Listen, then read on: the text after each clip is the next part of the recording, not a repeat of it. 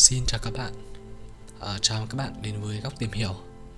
À, Hôm nay thì mình xin chia sẻ với các bạn chủ đề về tập trung hay là đa nhiệm. À, Mặc dù nhiều người tin rằng việc đa nhiệm sẽ tăng hiệu suất, tăng năng suất công việc à, Nhưng mà thực tế thì lại cho thấy việc chuyển đổi giữa các công việc có thể làm giảm hiệu suất và chất lượng công việc của chúng ta. Khi mà chuyển đổi giữa các công việc với nhau thì chúng ta cần có thời gian Ờ, để mà làm quen với một công việc mới. Và chính cái thời gian này thì nó được ừ, gọi là thời gian chuyển đổi. Và việc đó nó làm cho hiệu suất công việc của chúng ta nó giảm xuống hơn là việc mà chúng ta có thể tập trung nhiều việc vào cùng một lúc. Làm việc đa nhiệm thì có thể cho bạn cảm giác là bạn có thể làm được nhiều việc cùng một lúc, nhưng mà thực sự nó tác động đến chất lượng công việc của chúng ta. Theo như một nhà nghiên cứu hành vi uh, um, Susan Swenchank làm việc đa nhiệm thậm chí nó không còn nó không phải là một thuật ngữ đúng để mà mô tả khi mà chúng ta làm đang làm nhiều việc. Thực tế là công việc chuyển đổi và nó cần mất thời gian để mà chuyển đổi sang công việc hơn là làm cho đến khi xong một công việc nào đó. Và cũng theo ông thì mỗi một công việc chuyển đổi như vậy thì có thể nó chỉ mất 1 phần 10 giây. Nhưng nếu như mà chúng ta chuyển đổi quá nhiều lần trong một ngày hiệu suất công việc của chúng ta có thể giảm đến 40% đa nhiệm công việc nó không có lợi cho hiệu suất công việc của chúng ta. Ừ. điển hình nhất là với các bạn nhỏ các bạn trẻ ờ, đặc biệt là ở trên các lớp học.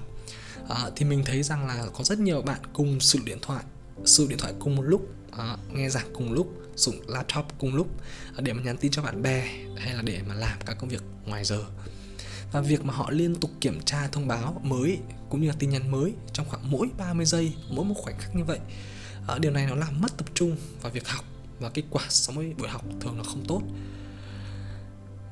Và không chỉ vậy họ còn gây ảnh hưởng đến những người khác nữa với những bạn học sinh đang chăm chú nghe giảng nữa các học sinh tại Đại học ừ, Stanford đã chỉ ra rằng đa nhiệm thực sự không hiệu quả, ngay cả đối với sinh viên.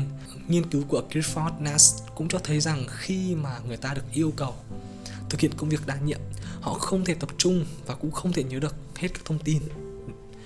À, với cá nhân mình, à, khi mà mình làm việc đa nhiệm như vậy, thì mình không thể hoàn thành xong công việc với chất lượng um, tốt cả. Ngược lại, nó còn khiến cho mình cảm thấy bối rối, cảm thấy khó khăn Ờ, và kết quả nó không đi đến đâu. Vì vậy mà mình hy vọng rằng các bạn có thể hiểu được cái tầm quan trọng của việc tập trung và làm việc, một công việc vào một thời gian nhất định và hoàn thành nó trước khi chuyển sang công việc khác. Kết quả mà bạn nhận được sẽ tốt hơn nhiều so với việc là việc đa nhiệm. Ờ, một quy tắc thường được áp dụng trong trường hợp này à, mà các bạn cũng nghe đến rất nhiều, đó chính là 80 20 ờ, việc tập trung vào 20% Ừ, thời gian công việc mang lại hiệu quả đến 80% chất lượng cho bạn. Và mình hy vọng rằng là trong tập này thì mình có thể cung cấp cho bạn một chút thông tin về sự hiệu quả của việc tập trung thay vì là việc đa nhiệm. Trong tập tiếp theo thì mình sẽ chia sẻ thêm cho các bạn về một chút về ừ, kỹ thuật Pomodoro ờ, và cũng như là một số cách thức sử dụng hay là một số các phần mềm sử dụng cho kỹ thuật này cho hiệu quả. Cảm ơn các bạn rất nhiều.